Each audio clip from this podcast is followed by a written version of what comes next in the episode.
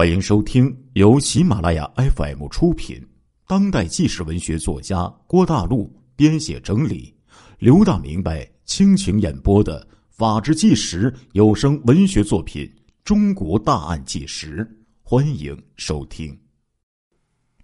八月五号，荆门市的公安局经过三年时间的侦查呀，终于就锁定这几个案子都是谢先荣所为。谢先荣住在妻子工作单位荆门市荆门市这个第二人民医院呢。当天晚上八点多，市公安局刑侦支队的副支队长徐金华带领民警就到这个谢的住处去抓人。因为谢先荣有枪，徐金华就决定了采取诱捕，将谢先荣骗到家门口，打算把他生擒。梆梆梆，敲开门之后。狡诈的谢先荣就发现了，这情况不对呀！他谎称要穿鞋子，突然就从鞋柜后面就把那个他那个五六式冲锋枪就瞪出来了，对准民警啊，就是一阵扫射呀！最前面的徐金华队长躲避不及，连中数枪啊！其中一颗子弹就从他这个右臂内射入。到了他的左胸，一颗子弹就从这个右边这个腋窝处射穿后背。好在呢，这两枪啊都不是致命伤。后面两个民警立刻掏枪进行还击，但是谢先荣使用的是冲锋枪啊，民警干不过呀。谢先荣连续射击。压制住民警的火力，然后就从阳台上砰跳了下去，逃的是无影无踪啊！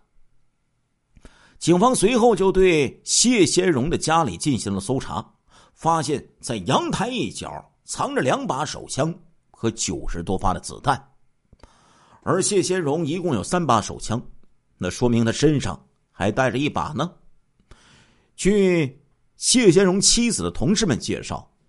谢先荣夫妇呢有一个儿子，平时谢先荣对妻儿是很照顾的。因为谢先荣一直失业，有同事就曾经问过这个谢先荣的妻子说：“你一个人供孩子读书吗？”谢先荣妻子则回答说：“不是，谢先荣也经常出去做生意填补家用。”至于说做什么生意，谢先荣妻子则说：“呀。”他平时问起此事的时候，那谢先荣总是不说，但是承诺说在外面不会做坏事儿。这时候，警方就从谢先荣家的阳台上搜出枪弹。谢先荣老婆一看，震惊无比呀！这不是嘴上说的不做坏事啊，这看来啥事儿都做呀！而且一脸委屈的说：“哎呀，阳台平时都是用来堆放一些很少用的杂物。”我哪知道这里边还藏有枪械呀！二零零三年八月六号，荆门市公安局悬赏五万元通缉犯罪嫌疑人谢先荣。公安部随后就向全国发出 B 级通缉令，缉捕疑凶。让人吃惊的是啊，在警方全力追击谢先荣的时候，他并不外逃，竟然继续在本地。顶风作案，而且还敢去政府和刑警大队盗窃呀！九月十四号，谢先荣将荆州市荆州区劳动就业管理局的桑塔纳轿车给盗走了。九月二十一号下午，谢先荣呢又将沙市区刑警大队鄂零 D 零五五零警车这个前车牌给盗走了。这个车牌就被悬挂在九二九案件用车的前面。九月二十九号，就是谢先荣抢劫银行那一天，他连杀三名警警，打伤了一名银行职员，抢劫三十多万元现金和一把手枪就逃走了。谢先荣显然呢是不准备外逃啊，而是继续在本地作案，这给。人民的生命财产安全就带来了重大的威胁。湖北省委省政府以及公安部主要领导相继指示，要求尽快破案。湖北省公安厅立即就成立抓捕谢先荣专项工作指挥部，统一指挥侦破工作。二零零三年十月三号，公安部发出 A 级通缉令，在全国范围内缉捕犯罪嫌疑人谢先荣。二零零三年十月三号，这时候湖北省公安厅再一次发动动员令，对发现线索的举报人。缉捕有功的单位或个人，将奖励人民币二十万元呢。话说呢，有一个连兰和一个叫做昌敏的这两个人呢，是一对姑嫂，他们在天门市王场镇经营一家小餐馆。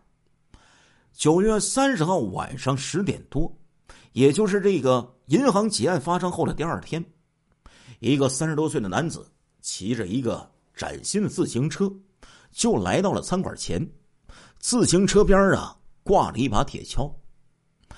这个男子发现店里边没有客人之后，就操着一口荆门口音，问正在餐馆前的这个连兰就说：“有没有吃的呀？”连兰就说有，然后起身呢，把这个男人呢就迎进了店里。但是男子呢不愿意进店。而是在店外找了一只矮板凳就坐下了，点了一盘炒牛肉，要了一瓶啤酒之后，男子很快就吃完了，坐着抽了一根香烟。大约二十分钟之后，该男子起身骑车就离去了。这个连兰就觉得这个男子慌慌张张的很可疑，但是呢，也没有多想。十月十号中午。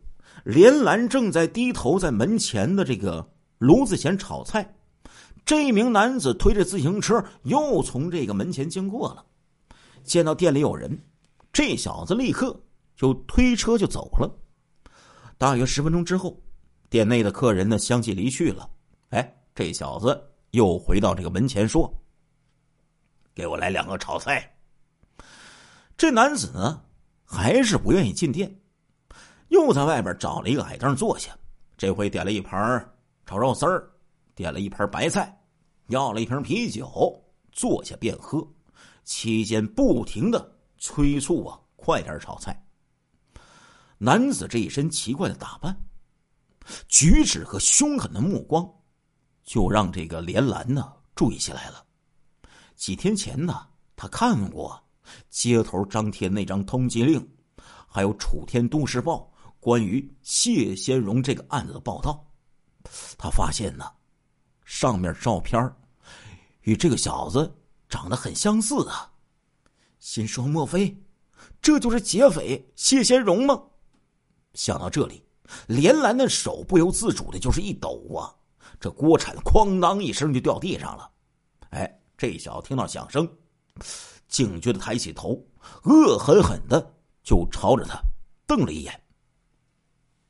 这小子迅速的吃完喝完之后，就把这连兰叫到身边说：“要一个牛杂火锅，要打包带走。”正在这个连兰做火锅的时候，一名仙桃的司机进店里边吃饭。这小子一见到有人进来，神色呀就显得异常紧张，一个劲儿的就催促这个连兰呐快点做。火锅做完之后啊。打包，这个男的呢又要了两盒盒饭，一个炒肉丝儿，掏出一张崭新的百元钞票，就去付账了。连兰找了五十块钱之后，这小子推着自行车匆匆的就朝着东面走了，而且不停的回头张望。该男子走后，连兰立即就对昌敏说：“我看出来了，这个人就是谢先荣啊。”昌敏呢也表示这个男子十分可疑。正在进餐的那名仙桃司机也觉得那小子很古怪。听到姑嫂二人的议论，司机立刻建议他们赶紧去报警，并且自己亲自跑到了公安局。民警就立即呀赶到了现场。他们认为谢先荣肯定就在这个小饭店的附近，也就是说，他现在人还在天门王场镇。这个王场镇呢不大，人口就几千人。此时啊，警方利用人海战术就发挥出了这个威力了。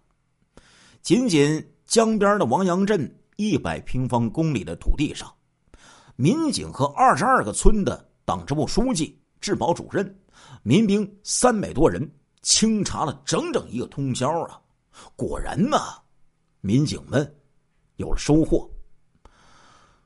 所长汪彼得、汪波啊，得到了一个重要线索：江面上有一只小渔船停了三天。有时候那小渔船呢在北岸，有的时候呢在南岸。可是里面的人就是不下船，始终就待在这个船上。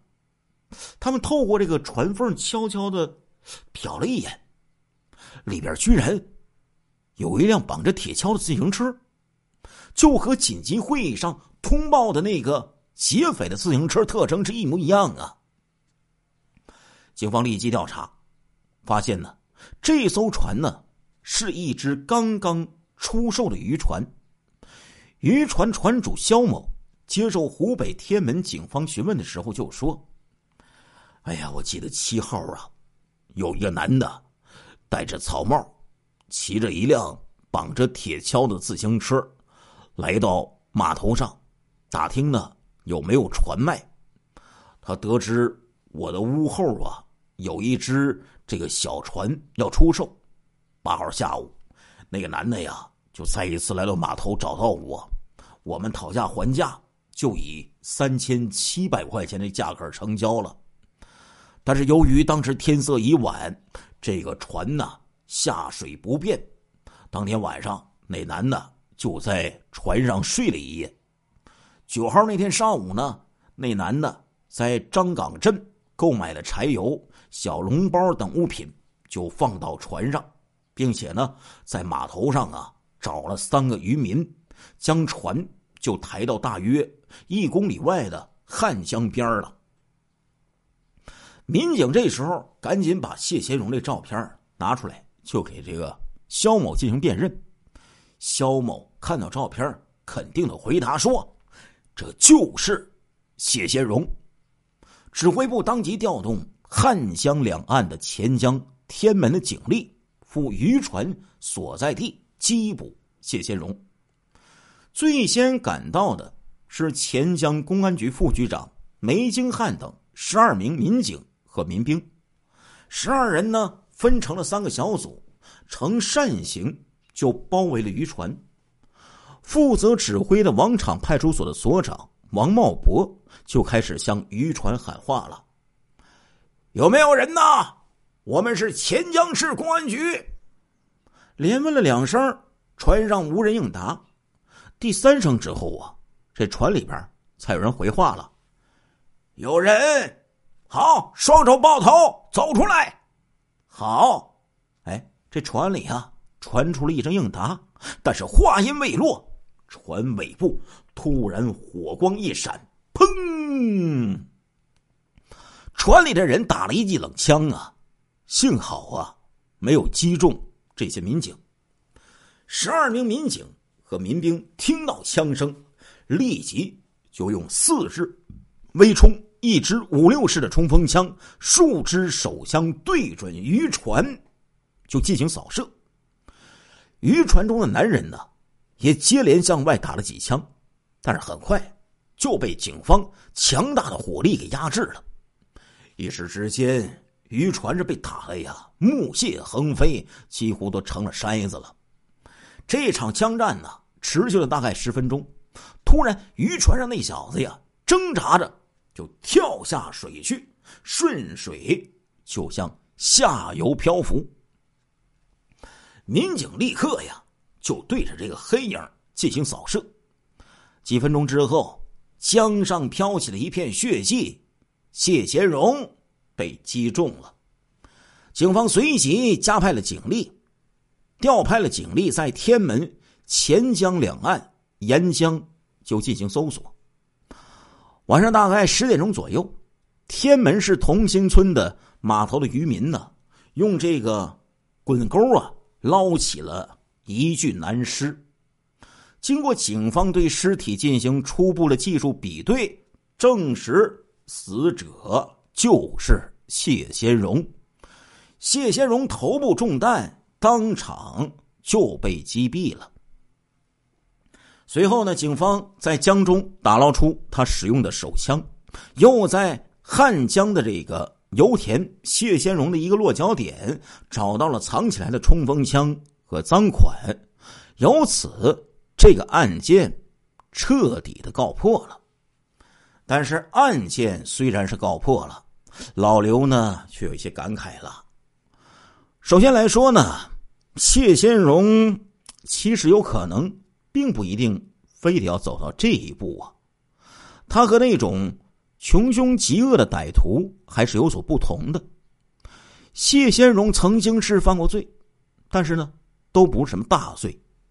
他和我曾经讲过的白宝山是一样的，也曾经啊想做一个好人，被放出来之后也想洗面革新，做一个社会上正常人，而且开出租，靠自己的双手。去创造财富，最终让他铤而走险的，竟然是一起处理不好的案件。那个吸毒人黄某租车抵押给银行，属于诈骗，那没错呀，自然要受到法律的严惩。但是银行不加核实就收下赃物，那是有责任的呀，理应赔偿谢先荣的损失。但是关键在于呢。谢先荣，小老百姓一个，谁会在乎他的利益呢？谢先荣的一系列杀人、抢劫作案，自然是为了钱。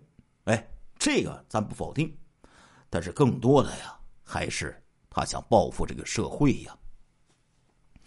比如他公开的抢劫银行，多次冒险盗窃政府甚至警方的车辆，还有始终顶风在当地作案。都是明显的报复社会的行为。如果当时各方面能够较好的处理这些事儿，谢先荣还会这么疯狂的作案吗？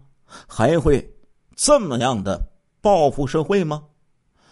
老刘很能明白所谓的和谐社会的理念，但是就不要逼人太狠呐，得让人有活下去的余地呀。